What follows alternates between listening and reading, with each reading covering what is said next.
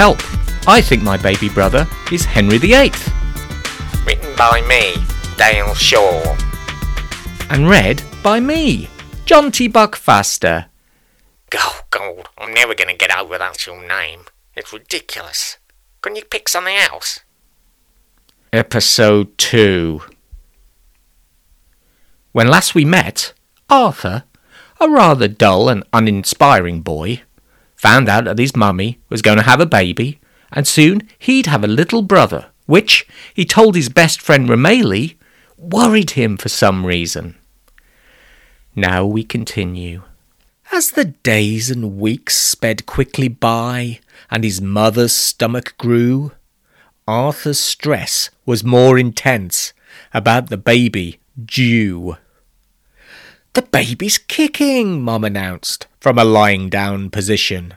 Stick your ear just about here and have yourself a listen. But Arthur didn't fancy this. It did not bring him joy. But his derriere left his comfy chair, as he was a good boy. Poet's note. Hello, I am the poet. Who wrote this story? I pop in from time to time to explain things, like derriere is French for bum bum or tuckus. You see, you're learning things. Now you can shout the word bum at French people. They'd really like that. Try it next time you're in Bordeaux. So Arthur laid an ear upon his mother's swollen guts. But what he heard inside him stirred a number of confused What? He thought he heard a merry laugh, though the sound was rather murky, and he was sure he heard a gnaw on a great big leg of turkey. Poet's note. Gnaw means to chew or to eat. You know, when a dog has a bone and goes nom nom nom nom nom nom nom nom nom nom nom nom. It's like that. Did you hear the baby then? asked Mother with a grin. But no words would come from Arthur's gums, and he just sat down again. He looked at Buster, his fat dog, and Buster looked at him. Did he hear, with his lovely ears, the baby chuckling?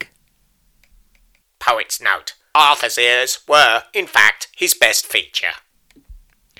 Please stop interrupting. Don't use big words. My audience doesn't understand them. Oh, I see. Are you sure about all this? asked Rumeli when at school. Yes, I heard him eat a bird, and laughing like a fool. Rumeli thought about the words that had dropped out of her friend, and with a fright thought Arthur might have travelled round the bend. Now this might sound peculiar, Rumeli told her pal. There was a chap who sounds like that. Someone old and regal.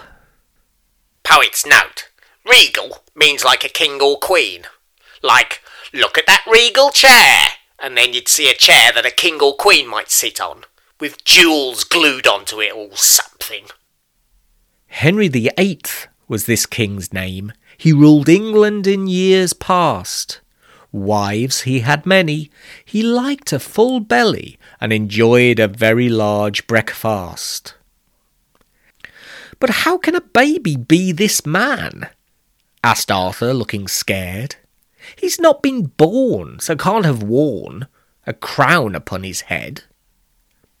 Rumeli shrugged at her panicked friend and offered nothing more. Instead, she munched upon her lunch, made from cheese and some coleslaw. Poet's note. If we ever meet in real life, you and I, and I really hope that we don't, then I do like cheese and coleslaw sandwiches, so feel free to buy or steal me some. Oh, here's one now. Oh, oh lovely. Next time, oh, that's the delicious. baby arrives, Oh, and yeah. Arthur's life is somewhat ruined. Oh, yeah. Oh, that's delicious.